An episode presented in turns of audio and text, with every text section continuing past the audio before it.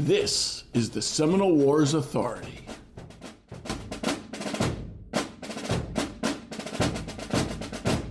Hello and welcome.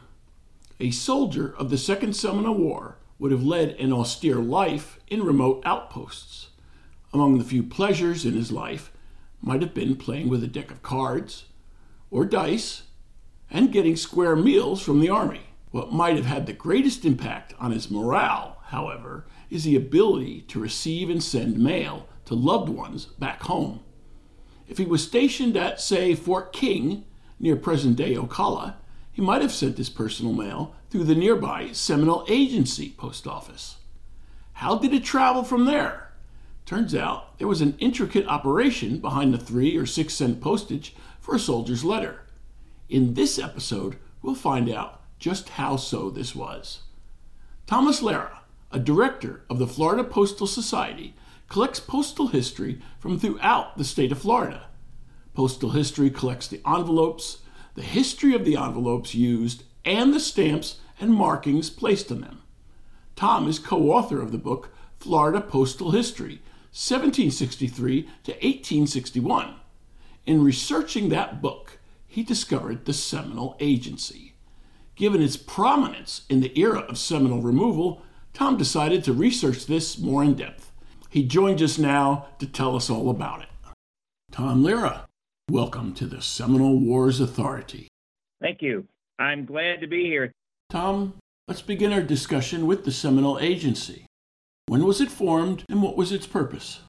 The Seminole Agency was formed when Colonel Gad Humphrey was appointed Florida Indian agent. And at that time in 1822, when he was appointed, he didn't have a home base. He was hopping around between Tampa Bay, Apalachicola River, St. Johns River, dealing with Indian problems. And he decided that he really needed a home base because most of his problems were dealing with the Seminole Indians. So he looked for a place to build an agency house. He came upon a place near Silver Springs, and he built his house around 1825 ish. Well, that was the home of the Seminole Indian Agency, he called it. He was still Florida Indian agent, but his home base was the Seminole Agency. Why was there a need for a Seminole Indian Agency? Well, the need for the agency was that he was dealing with so many issues with the Seminoles he needed a place to have a meeting so they could come and be comfortable and he could help solve their problems. He worked with Duval, who was governor at that time. And this grew out of the Treaty of Moultrie Creek. This treaty established the Seminole Agency and the Seminole Reservation in the central portion of the Florida Peninsula. In 1823, the United States government and the Seminole Indians signed the Treaty of Moultrie Creek and it said that there would be someone to assist them in their issues. Their issues would be handled by the Florida Indian agent, who at that time was Colonel Gad Humphreys.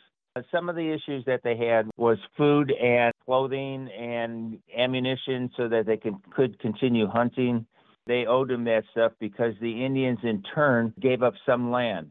And as such, they were being paid by the federal government. The Seminole Agency was a wooden house with four large meeting rooms. It was two stories, uh, living quarters on the upper floors. The government sent supplies that he would hand out to the, uh, the Seminole Indians in return for meeting the terms of the treaty. That was one of the main concerns of the agency. Where did Humphreys locate the Seminole Agency? The agency building was located, the exact location I can't tell you. It was it was a little bit south of Fort King, where Fort King was built. They originally looked at the Silver Spring area. They built it somewhere in that area. That was the northern part of the reservation. The Seminole Reservation extended as far north as Gainesville at one time and it went way down south of Tampa Bay. It was a very large reservation. The agency was located near Fort King, but which came first, the agency or Fort King? The agency came first. The agency was built around 1825. The fort was built in 1827. The fort was built because Governor Duval advised the Secretary of War that a military post should be established there because of all the activities with the Seminole Indians. With the Seminole Agency came the postal function. But when did the postal function begin? Well, the postal function came later. The postal function came around 1828 because at that time, the main communication with the northern states and the governmental agencies was handled by the United States Post Office. And most of the population of Florida was in the panhandle area, the Jacksonville, Tallahassee, Pensacola area. It didn't go that far south. When they built Fort Brooke on Tampa Bay, they needed to have a way to communicate with Fort Brooke and the other forts in the area. So Fort Brooke built a 105 mile road that went up to Fort King, present day Ocala. It was an Indian trail that they just widened a bit so that more horses and mules could go on it, but it could also handle a wagon or two. It was one of those deals. It was a four day trip to go from Tampa Bay to Fort King. What they did there, they were handling the mail. The mail went to Fort King and then it went further north to Micanopy. The U.S. Postal Service had a post office stop there at Micanopy, it was the end of the line. What they did was they delivered their mail to the Seminole agency, who then delivered the mail to Micanopy so that it could deliver further north. Everything went through the Seminole agency. Was this before or after there was a post office around the Fort Brooke area in Tampa Bay? There wasn't a post office in Tampa Bay until late, oh, 1827, 28 ish. All they did there was take in the mail and then they delivered it to the Seminole agency. The interesting thing about the Seminole Agency was it was uh, classified by the post office as a private post office. What did that mean? In 1828, the Postmaster General authorized the establishment of the Seminole Agency as a private post office. It was run by the Army, hence the private post office. It wasn't a quote unquote public post office although it did handle mail from the public that was handed to them to deliver further north. But it was a private post office run by the Army in so much as they controlled the money. The money that the post office collected was then taken from the Seminole agency and delivered to Tampa, where it was then distributed according to the post office contract. And the post office contract said, we can pay for expenses you take your commission out of the proceeds of this, the remaining funds, the net proceeds, shall be deposited in a bank that the government has access to. And that's how come the Army did it. Did soldiers get a free pass on postage or not? Yes and no. Okay. In as much as the answer is yes, if the letter was addressed on public service or free, they didn't have to pay the postage. That meant that the letter was being mailed to a government official, whether it's a federal government official or a local government official, or mailed to another fort. Those were free letters. If they wrote public service on the letter, that meant it traveled for free. It was delivered and handled for free. Otherwise, if they were writing to their relatives, friends up north, they had to pay the going rate for a letter. And the going rate for letters varied upon the weight of the letter and the distance of the letter. For instance, letters at that time were single sheets of paper that were folded and addressed on one side. So if it went to Tallahassee, which was about 250 miles away from the Seminole Agency, it was 18 and three quarter cents. If it went to Washington, D.C., which was about 900 miles, it was 25 cents.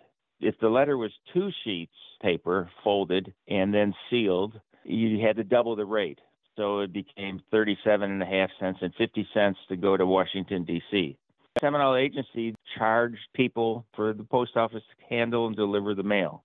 They paid that fee, of which they then, in turn, delivered the funds to Tampa, who then distributed it according to the contract. At that time, mail was delivered in the United States by ship, by horseback, by wagons, stagecoaches, or it was handled by individual postal carriers that literally threw the mail in a backpack, walked 20 miles, and delivered it to the next post office. In the Seminole Agency, they had an express rider similar to a Pony Express, except they were using mules back in that time. They had an express rider that went from Tampa to the Seminole Agency, handling all the mail that was carried to them. From the Seminole Agency, they then once again used horseback or mule and delivered it to Micanopy. They delivered it to St. Augustine. They delivered it to Volusia.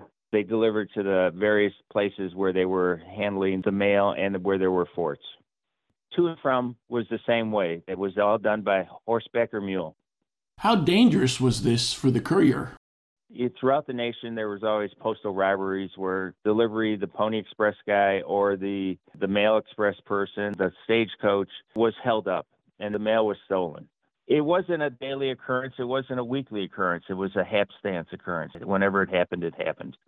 The soldiers would be armed, but then again, it was how many people were holding up the mail. In the case of the Seminole Agency, when the Indians attacked the rider, there was more than two or three Indians attacking him. There was a whole bunch of Indians attacking one person on horseback. The soldiers did have right of passage through the Seminole Reservation on the Fort King Road to do things like deliver the mail. And if he was attacked by Seminole, that would have violated the treaty. That would have violated the treaty. You're absolutely correct. Going across the nation, the Indians out west were attacking them, outlaws were attacking them. It's just like you see in the movies. It was a dangerous time back then. Had he survived, one Private Dalton, mail courier, would have heartily agreed. Private Dalton was an express rider going from Tampa to the Seminole Agency in 1835. He was attacked by several Indians. The reason I believe he was attacked was because the Indians did it in response to an action that occurred when some of the soldiers were on patrol, and one of the farm owners said my cows were being stolen, and they found out that some Indians did it, and the soldiers shot the Indians. And then the Indians retaliated and went up against the express rider carrying the mail, and they killed them. Was there a different route the Army could use to courier the mail besides the dangerous Fort King Road? Well, they couldn't go a different route. There was only one trail up there. I imagine they could take a different route on a different Indian trail, but this was the only developed road up from Tampa to Fort King. They could have had more people on patrol with them. They could have had a, a patrol going with them up there, or they could extend the time periods that they delivered the mail. Instead of doing a, a weekly delivery, they could have done it every two weeks and had more people be with them. I don't know what actually happened after he was killed. You can only speculate what happened. The mail had to be carried, the mail had to be delivered, so they continued doing it. They probably took more precautions for safe delivery. The Army, as they increased in the volume of traffic, they could have a mail carrier go with the squad, the troop, the regiment that was going north. They could do that. Letters that Private Kinsley H. Dalton were carrying would have had a postmark of some sort, even if it was so called free mail? He would have a postmark on it. There would be the postmark on it could have been a hand stamp, which is a rubber stamp that, when ink left an impression, or a manuscript on it. For the Seminole Agency, when Humphreys was postmaster, he had several people working with him because of the volume of mail that was being delivered in uh, or handled by the agency. You know, my estimate is it was anywhere between 200 to 900 letters a year collecting fees that the agency was handling. That don't forget, on top of the collecting fees, they had probably the same amount of mail that would traveled for free or on public service. So they were handling probably close to 2,000 letters a year. As such, they had to mark where the post office that handled that letter was. Humphreys had several manuscript postmarks that he used in the agency. He used the postmark called Seminole Agency FLOR for Florida, and he used that one in when the post office first opened. He had another postmark with uh, manuscript which was Seminole Agency. He had another one that was an abbreviation, SEM and then AGY or he had SEM agency. So it was really the person that was signing the letter had some form of Seminole agency that was being written on the letter as a postmark. Was Humphreys stamping all these letters by himself? postmaster or his clerk. Humphreys did not have a hand stamp. Humphreys had only manuscript postmarks. The hand stamp came in a later period in the 1830s when Humphreys was no longer postmaster and Erastus Rogers was postmaster. How vital was it to be able to move mail through these different stations throughout Florida? It's pretty important to have somebody deliver the mail. It's the only type of communication between two locations. In the 1820s, Florida was still an undeveloped territory south of the Panhandle. There wasn't very many people living down in this neck of the woods. Mail was the only means of correspondence between what was going on up north and what was happening down in southern Florida. And don't forget, the post office also delivered newspapers. There was a local newspaper coming from up north, they were delivering that. And that's how information communication between the North and Florida happened by mail, mail delivery. The Army did have a courier who would transfer letters and so forth between posts in Florida. Yes, for nearby local stuff, Fort Drane was less than 20 miles from Fort King. They would just send a courier and the courier would take the note from the fort to the other fort. It wouldn't go through the post office. Between fort to fort, they could have their own military courier that went along the way. If a letter was mailed from the Seminole Agency to Micanopy and there was mail designated for Fort Drane, they could stop there and hand the mail to them and then continue on to Micanopy and hand the rest of the mail to them for delivery up north. For the record, who were the Seminole agents until the agency was shut down? Indian agents were appointed. Humphreys was appointed by President Monroe. Then, after Humphreys, John Fagan was appointed because, as you know, governmental appointees serve at the discretion of the president and the political party that was in power then. There was always issues on were the Indians being transported or immigrated to the Indian reservations in Oklahoma fast enough?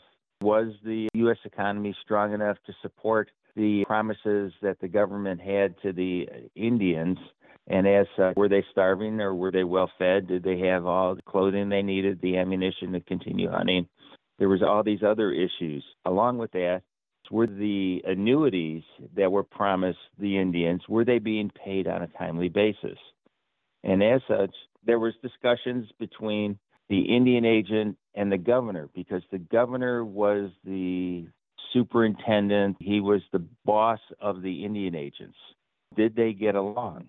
It doesn't make any difference who was in charge. Obviously, there was always some people that said, I'm not getting this done. And they'd go to the governor and they'd complain. Humphreys isn't acting fast enough. He's not solving this issue for me. So the governor had the issues of the public that he was always trying to solve. Humphreys had the issues of the Indians that he was trying to solve. And sometimes they didn't meet. The paths didn't meet. So Humphreys was replaced and Fagan was put in, in charge. But Fagan was uh, pretty much an opportunist. He was only in as an Indian agent for a couple of years. Then it was learned that he wasn't distributing all the money to the Indians. He was keeping some of the money for himself. He was skimming off the top. So he was replaced, and then Wiley Thompson became the Indian agent in, I believe, 1834. Wiley Thompson was a general. Don't forget, Humphreys was a colonel. The Army thought that it was important to have these people working for them. And then there was Erastus Rogers. What part did he play in this? Erastus Rogers was a sutler. And a sutler was, in general terms, a sutler followed the army around and provided them supplies, clothing. He was a moving grocery store, clothing store for the army where they could go and, and get the things for themselves. Erastus Rogers was in the Seminole Agency, where they he was managing all the supplies in the Seminole Agency. When Humphreys was retired, Rogers took over his position as postmaster. So he became postmaster and sutler at the Seminole Agency. He had two positions and he had several clerks working for him. The postmaster was appointed by the Army. It was signed off by the United States Post Office Department. So the Army recommended that Rogers become postmaster, and the Post Office Department accepted that and appointed him postmaster on August 17, 1830. The Indian agents could come and go, but the postmaster was always at the Seminole agency. Humphreys was dual hatted, though, as both the Seminole agent and as the postmaster. Why was that? He wore two hats at that time because they didn't have the uh, sutler at the post by that time. The sutler came in 1830 when Erastus Rogers was there. It appears Rogers' days were numbered after Osceola got into a tangle with the Indian agent, Wiley Thompson. Well, Osceola and Thompson were having a meeting about the annuity. They were having a meeting about receiving supplies. They got into a big argument. Osceola said some things to Thompson, and Thompson got mad about it. So Thompson put him in chains and put him in the brig, in the jail. Some of the other chiefs, like Micanopy, went and calmed Osceola down, and Osceola said, All right, I promise we're going to immigrate up north. Everything will be cool. Just let me out of jail. Thompson let him out of jail. Leaving him out of jail, it was the right thing to do. At that time, Thompson thought it was the right thing to do because Thompson was pro Indian, pro Indian rights, and wanted to smooth things along. And he let him out of jail, but he didn't realize that Osceola had a, a temper. And as such, he had some bad feelings. Osceola said, I'm going to get back at you. And he did get back at him. It was after Christmas, December 1835. Thompson and Lieutenant Smith, who was of the 2nd Regiment Artillery at Fort King, were having dinner with Erastus Rogers and a couple of his clerks. Osceola had a small group of Indians with him, and they surrounded the Seminole agency. Thompson and Smith walked out after dinner and were, you know, walking around the fort, and they shot him. And then Osceola shot Erastus Rogers and the two clerks that were having dinner in the agency. So there were five people killed in that action. Erastus Rogers was targeted because he was the sutler of the fort, and uh, as such, the sutler was supposed to be giving supplies that he wanted, and they weren't giving them all the supplies that that the Indians wanted. And one reason was because they didn't have them. And the second reason is is that Erastus was probably told, "Don't give him everything." Osceola was mad at him and uh, shot him. They didn't see it coming because I believe in all the readings and all the research I did, I believe that they were shot through the windows. The Indians didn't rush inside and shoot them; they shot them through the windows. Several people escaped from the house. The women escaped from the house and ran to the fort, but the they were shot through the windows, I believe. They set it on fire, but they went inside and they scalped Erastus Rogers and they scalped Thompson and Smith. For our interest, did they save the mail? A lot of things were saved. The sutler supplies, most of his supplies were in the fort proper, behind the gate in the fort proper. The Seminole Agency didn't have a lot of supplies there because Erastus was moving the supplies back and forth to the fort. The mail, if there was any mail there, it might have burned, but I believe that also survived. Some of it survived. The mail moves. The mail moves on a weekly basis. And it was just after Christmas. I feel confident that there was a delivery right after Christmas going up to Micanopy saying what a great time they had at Christmas at the fort. Did that attack mark the end of the Seminole Agency? After the deaths of Indian agent Wiley Thompson and the postmaster Erastus Rogers, the Seminole Agency no longer existed because there was no leader and there was no postmaster. But separate from that, the agency was to end January 1st when all the Seminoles were supposed to be removed to Oklahoma. They expected the Seminoles to go north and they wouldn't need an agency. But remember, the president had to appoint another Indian agent. Since the Indians were moving north to the reservations in Oklahoma, he felt it not necessary to have a Florida Indian agent. He had a Seminole Indian agent in Oklahoma, and he might have had a subdirector in Florida handling some of the issues in Florida, but he did not have a quote Indian agent in Florida.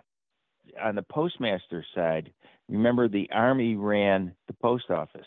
The Army signed the contract for the post office, even though Erastus Rogers was killed, mail was still being delivered from Tampa to Micanopy and Fort King by the Army Express Riders. They were doing that. They did that all the way through 1837 when the post office was formally closed by the post office department. The express riders handled the mail. They delivered the mail from Tampa to Fort King and the Seminole Agency. At the Seminole Agency, they had a different express rider that took the mail to Micanopy or St. Augustine. They did east and they did north. They continued doing that. The Army handled the post office contract and, as such, controlled how the mail was delivered and who delivered it. After Seminole Agency was burned, along with, I believe, the uh, hand stamp that was there, they were not putting postmarks on it because they did not have a postmaster to put the marks on. As such, I have been unable to find any mail after 1835. I've been unable to find any indication of mail that had a postmark Seminole Agency after 1835. Now, there was a post office in Tampa, and Tampa could have been putting postmarks on the mail and giving it to the Army Express Rider to deliver it north. So there could have been a Tampa postmark on it, but there was no Seminole Agency postmark. If there was a postmark, it would have been handwritten. But however, there were no postmarks. The Army was still collecting the fees to mail letters that required postage. Remember, on service and free, all that traveled for free. The express writers still took those for free. But for private letters that required postage, they had to collect money. So the Army was collecting money, and as such, they would turn it in. They'd take their commission or whatever it was and their expenses, because remember, they had to buy horses and buy mules and feed and all that stuff. They had those expenses. They'd take their expenses out, and the net proceeds they would deposit in a bank. The Army was still doing that until 1837 when the post office was formally closed. Because records show in 1837 that the Army or someone, I'm sure it was the Army, someone received a commission of $135. And those postal records are well known. The post office was paying for the, the mail to be delivered up to 1837. Mail from Fort King to Tampa. How was mail from Fort King to Tampa handled? If it was a private letter, they had to put postage on it. Would a soldier write someone in Tampa a private letter? I don't know the answer to that question. Going south, I don't know the answer to the question. Going north, if he wrote a letter home, he would have to pay for it. I guess going south, he would also have to pay for it. Who did he pay? I would think at that time the express writer took the payment and then turned it in to the proper authority at Fort Brooke, where he was delivering the mail to. And because he turned it in there, Fort Brooke would then take the letter and turn it in to the Tampa post office, who would then handle it. I really haven't looked for Tampa postmarks during that period, 1835 to 1837. I know that there were some. I can look right now. I, I know there were some, but I never ever looked for any specific postmarks. We do know that mail was continued to be sent and delivered. In my record, Tampa Post Office, I show opened in 1835. It opened on September 15th, 1835. They did have manuscript postmarks on their letters from 1835 to actually 1845. So they were putting manuscript postmarks on their letters going north. There were probably some. Now, since we were talking about postmarks before, Erastus Rogers also put some manuscript postmarks on his letters, but he also had the Seminole Agency hand stamp. And a hand stamp was was a rubber, or a case of this one, I believe it was a wood block a carved wood block that they put on an ink pad and then stamp the impression on the envelope because they were handling so many letters back then. And if you're handling 900 letters backhand, you, you sort of get uh, tired writing Seminole Agency, Florida on it. it becomes a, a messy scribble. But the hand stamp, it's just you hit the ink pad, you hit the letter, you hit the ink pad, you hit the letter. Those letters were highly desired by postal history collectors because of the postmark. The postmark was just the postmark of the Seminole Agency. On the inside of the postmark, it was an oval postmark, and on the inside, they would write the month and the day on it. That would be handwritten in there. And then there was another postmark which was used, and instead of writing the word free, like a, remember letters mailed by soldiers to other governmental agencies, forts, were traveled by free. They had a free hand stamp, and they instead of write the word free, they just hand stamp it free. That was used in 1831 and 1832. Those are the only ones I've been able to find. And somehow they were able to sort and make some sense out of all these letters and these postage and these stamps. During that time period, they were required by the post office to document every letter that they handled. They had to report on a daily basis how many letters were free, how many letters were on public service, how much money they collected. Fraud was highly unlikely because of the number of people that managed the system. The clerks may be writing this and stamping this, but all the counts, all the money had to add up at the end of the day. They were very honest. I believe at that period of time, people didn't steal from the post office, mainly because, first of all, they knew it was a federal crime. And secondly, there was no gain for them. What were they going to do out in the on an agency property in the middle of nowhere? What were they going to do with the money? There wasn't a they could go to. Fort King and the little village around Fort King had a hundred people, so it wasn't very big. The post office had requirements or duties of the postmaster. And part of his duties was to keep track of all the letters, all the correspondence that he handled, because he got a commission for everything that he did. And his commission was based upon how much money he collected. It was important for him to keep track of how much money he collected. And his compensation was based upon how much money he collected. So for the first $100, he got 30% of the funds. For the next $100, he got 25% of the funds. If he had more than $400 collected in one quarter, he got 20% of the funds, over $400. Depending upon how much money he collected was dependent upon how much his commission was. The expenses were taken out of the total revenues collected by the postmaster.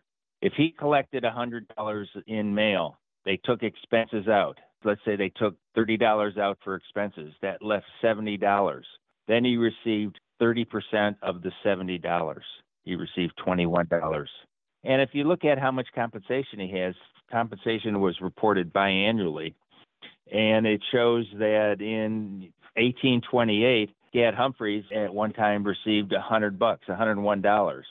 And then Erastus, following two years, he received $82, $61, $63.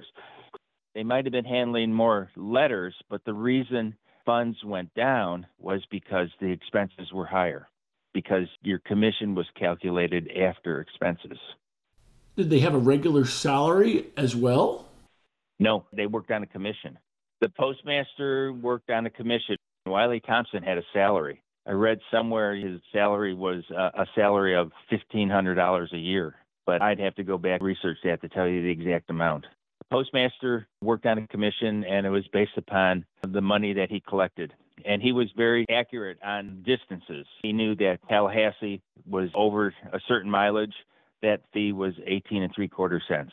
He couldn't make it 12 cents. He couldn't do anything. He couldn't change the rate structure because the rate structure was based upon mileage. It was based upon mileage and weight.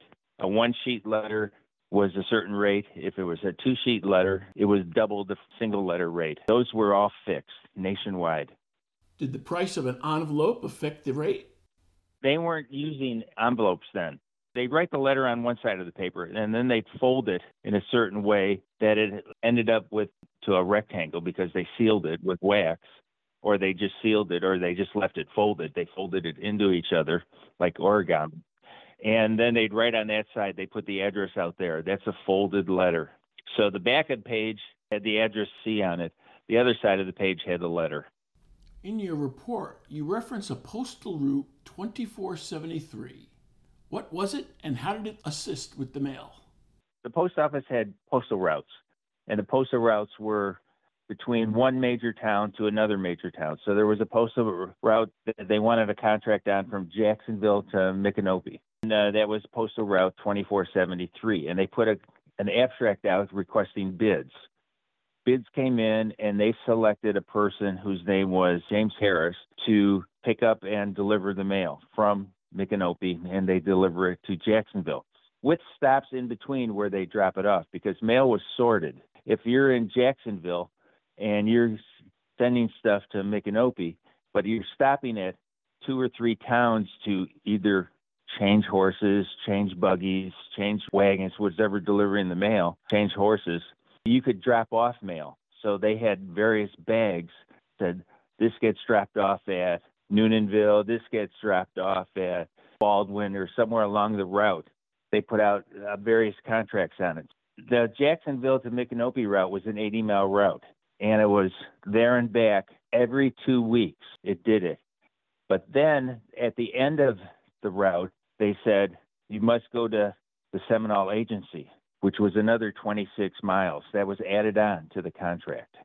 In 1835, the post office was delivering mail to the Seminole Agency and picking up mail at the Seminole Agency.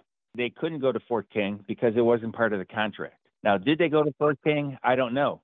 I didn't have the contract. And besides, they were at war. The Second Seminole War was going on. If I had the contract, I said, there's no post office there. I'm not going there. So Fort King would have to deliver the mail up to Micanopy. It was important in as much as it, it brought the mail to Jacksonville, which was a major transfer station. They could throw the mail on a boat. They could send it up to Savannah and then take it up and even throw it on. The railroads were starting to, to be developed in the area. It was a major distribution point. Jacksonville took all the mail from various locations in Florida. It took it from Tallahassee, it took it from Pensacola, it took it from St. Augustine, it took it from Tampa, Fort Brooke. It took all the mail, sorted it, and distributed it accordingly. They had postal routes that went to Havana. They had postal routes that went down to the Keys. They had postal sea routes that went to St. Mark's from Tampa, Tampa to St. Mark's via the Cedar Keys. They go to St. Mark's, and then St. Mark's would put it either on the Tallahassee Railroad or they'd bring it up to Tallahassee. Tallahassee was a main stop. It was the state government, territorial government. There was a, another fee that may have been added on. It was a two cent fee handling by the ship captain. The ship captain would be responsible for the mail, and they normally charge two cent per letter fee. That was for private letters. For public service letters or, or free letters, they were delivered for free. What are some curiosities that you noticed in your research? Being a postal historian, little things quirk each person's interest. In Marion County, there were several towns that we knew about that had post offices, but we didn't know where the post office was located. I'll give you, for instance, one town was called Number Two, and you probably never heard of Number Two as a post office. Well, Number two, remember when it was it Zachary Taylor that divided up all the state of Florida in 20 mile sections, and there would be a fort in each 20 mile section? Number two was one of those sections, and number two was Fort Hook, 20 miles from Fort King.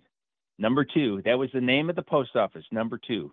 Why the post office called another post office number two, I have no idea.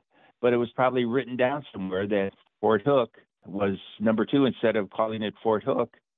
Another post office in Marion County was Suterville. Where was Suterville? Another one was Cottage Farms. Where was Cottage Farms? Cottage Farm is nowadays Sparr. The name just changed to Sparr. But you have to go back and search these records because none of these records were available. And working through the uh, Marion County Genealogical Society, we determined where cottage farms were. We went back and looked at deed record books. We found out where Suterville was. We found all this stuff through a genealogical search. So postal history and genealogical searches go hand in hand. What's your assessment of your experience researching this? It was fun because I networked with a lot of agencies. Networking with these agencies, you get a lot of uh, really, really good information. For instance, I was able to go into a, a certain number of archives like I was able to go into the National Archives, into their record groups, and look at the Bureau of Indian Affairs record groups. You could look at the Florida State Archives in Tallahassee. That is a very, very good archive to go search because the people there, the archivists, know what they're doing. They know exactly what you want and they get it and help you find what you're looking for. And then there's a bunch of other people that share the information that you're looking for. So the Seminole War Foundation, you guys gave me a lot of good information that I didn't have. Looking at the archives in various auction houses that sell postal history and stamps, they open up their records and files. So I was able to get a lot of images. When I started this search, I knew of six different letters that had postmarks on them. Four of them were the hand stamp postmarks, and then the other two were manuscript postmarks. After I started my research and, and diving into the archives and that, I'm up to 29 different letters with postmarks, which is a huge find because we knew that the Seminole Agency was in the top 30% of all post offices in Florida during the time period it operated there was a bunch of post offices in Florida, and a bunch, I mean, in 1828, there were 30 post offices, and the Seminole Agency ranked number seven. In 1835, there were 51 post offices, so it grew by 11 post offices, and the Seminole Agency was number 11. It was in the top 70% of the mail went through the Seminole Agency. That's a lot of mail. That's a lot of funds that it collected it was a very active post office. And that's what sort of excites you when you find out this little post office did all that kind of work. And you verify it through finding the archives, going to the archives and finding covers. When you go to the archives, like I mainly look through election returns. And the election returns, as you get further into the late 40s, after it became a state and that, and you look at the election returns, things were sent in envelopes stamps first came out in 1845. You know that they were using envelopes then. And before 1845, they were using some envelopes, but uh, most of them were still folded letters. If you look in the archives, the archives were only interested in saving the documents, not covers. So a lot of them were purged out of the archives. National Archives, same way. The East Florida papers, which has thousands of documents of East Florida, ranging from 1760 to 1830, thousands of pages of documents. If you go through one microfilm reel, you may find three covers because it was a folded letter. All the rest are just the documents. Finding the documents with the covers on it is really a lot of fun. It's really interesting what you find. The Sutlers were selling envelopes during the Civil War they would sell envelopes, the envelopes that have a cachet on it that said New Hampshire 6th Regiment or something. So they were selling envelopes during the Civil War. But most of the soldier envelopes that you find nowadays are in private collections. Family keeps their letters. There are not very many of those in the archives because a lot of family documents aren't given to the archives except for the elected officials' archives and that. Then you'll find a lot of uh, envelopes and letters, folded letters. It's all fascinating, but what did you find most interesting in your research? I think the most interesting thing I discovered in this portion of my study was being allowed to go into archives that I didn't know existed and go through their information, which then led me to another article that I'm working on now. I uh, found things in the archives that I've only read about where they only existed up north. And I'm finding that, hey, here's a Florida example. And I can give you a couple of examples. Back in the early 1800s, Florida had three different currencies that it was operating as money that they were allowed to use. There was the Spanish real, there was the British three tuppence, and there was the U.S. pennies, nickels, and dimes. So any one of those currencies you could pay to send a letter. And the letter, once again, was determined by how far it went or how much it weighed. So a normal letter would cost six cents. But if you paid with a Spanish real, which was a real that was broken into eight pieces, you got a one eighth piece was worth six and a quarter cents. The postmaster could not give change for six and a quarter. There wasn't a quarter cent rate anywhere. So he would write on the letter six and a quarter cents because a threepence was six and a quarter cents and the Spanish real was six and a quarter cents. That was a picayune was six and a quarter cents. That's what it was. If they paid with U.S. currency, he just wrote a six. it was a six cents rate. Going through the archives, we knew in Florida that there was maybe 10 six and a quarter cent envelopes. Right now, my number's 58, 59, just by going through. That's a huge increase. Didn't know that many existed in Florida. Once again, it was mileage. So it was under 30 miles, it was six and a quarter or a six cent rate. You see that it was paid with a Spanish real, six and a quarter, a picayune, or it was paid with a threepence, a three penny rate. Well, then, what most surprised you in your research? surprised me was the fact that how friendly people were and how open they were in providing you information and reviewing information that I had. That surprised me the most. The amount of time that one spends looking for a certain envelope or a certain marking, and then you're rewarded by finding it is always a surprise because you don't expect to find it when you're looking for it. You're hoping you find it, and then you find it. Uh, you go to the Florida Historical Society archives in Cocoa and you look through their stuff and you find lots of letters describing what's going on. And then all of a sudden you turn to the back of one of them and there's there's the address. There's the markings you're looking for. That's what the surprise is. The people are, they're keeping the letters and they happen to have the postmarks. That's what you want. I've become known at the archives and trusted in the archives, and they're allowing me to research more things in the archives they're more reactive to what I'm doing because I give credit to everybody that provides me some information that I use in my article. What are you most satisfied with? The number of new covers that I found. I thought it was important to write up the article, but one could write an article that says, This is what I found, and you could list, which I've done as a census, list all the covers and who they went to and how much was paid for them and whether or not they were free or on public service. I have a census of all the covers. But then again, the census doesn't tell the story. You've got to get back into the story of the post office. And that's what I enjoy writing about.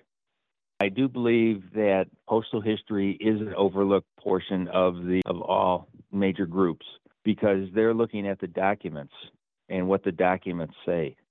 They're not looking at the postal history of the document. And the postal history is important because it gives you more direction uh, to look for other things to, to reinforce your story. Genealogically speaking, the uh, postal history, when you're studying genealogy, you're looking at various families. All of a sudden, you're finding more families because you're looking at the postal history of who sent what to whom. It's very, very interesting. As we close, what do you want to add, Tom? What I'd like to add is that the Florida Postal History Society has an online presence. The online presence is fphsonline.com. And if one goes to that website, they have access to all the journals that have been written since the society's been formed. The research out there is a lot of my research, but you can also find all 29 Seminole Agency covers in a certain file. You could look at those files if you want, and it's all free. It's an open source website available to anybody that wants to look at it. If you want to join the society, that's a different thing. It's you know it's only 15 bucks a year to join. The openness of it and the ability to go through all the files and records. So if you live in a town like well, you could look at Bushnell, you could look at Adamsville, you could look at some of these small towns. There may be something written about it in the society journals, and you could go back and see all that stuff. Go look at the Christmas post office in Christmas, Florida. There are big articles written about that. There's a lot of stuff. It's a very active society. It's a very, very active society. If one of your readers or one of your listeners has access to a scanner, they could scan the envelope if someone listening to this podcast goes back to an old box in their attic and finds a letter with the back of it having an address and a Seminole agency postmark on it, how can they get it to you? With the Seminole agency marking on it, they could send me a copy of it and I could tell them about it. I will tell them about it. So, to answer your question, if one of your listeners has an envelope with a Seminole agency postmark on it, if they could scan it and send it to me. I would be more than happy to look at it and give them an answer telling them about their letter. Here's my email that they could send it to at large 2 at fphsonline.com. Once again, all lowercase, at large, number two, at fphsonline.com. The website on the Florida Postal History Society online.com. Tom Lera, thanks for joining us for the Seminole Wars Authority. You're more than welcome.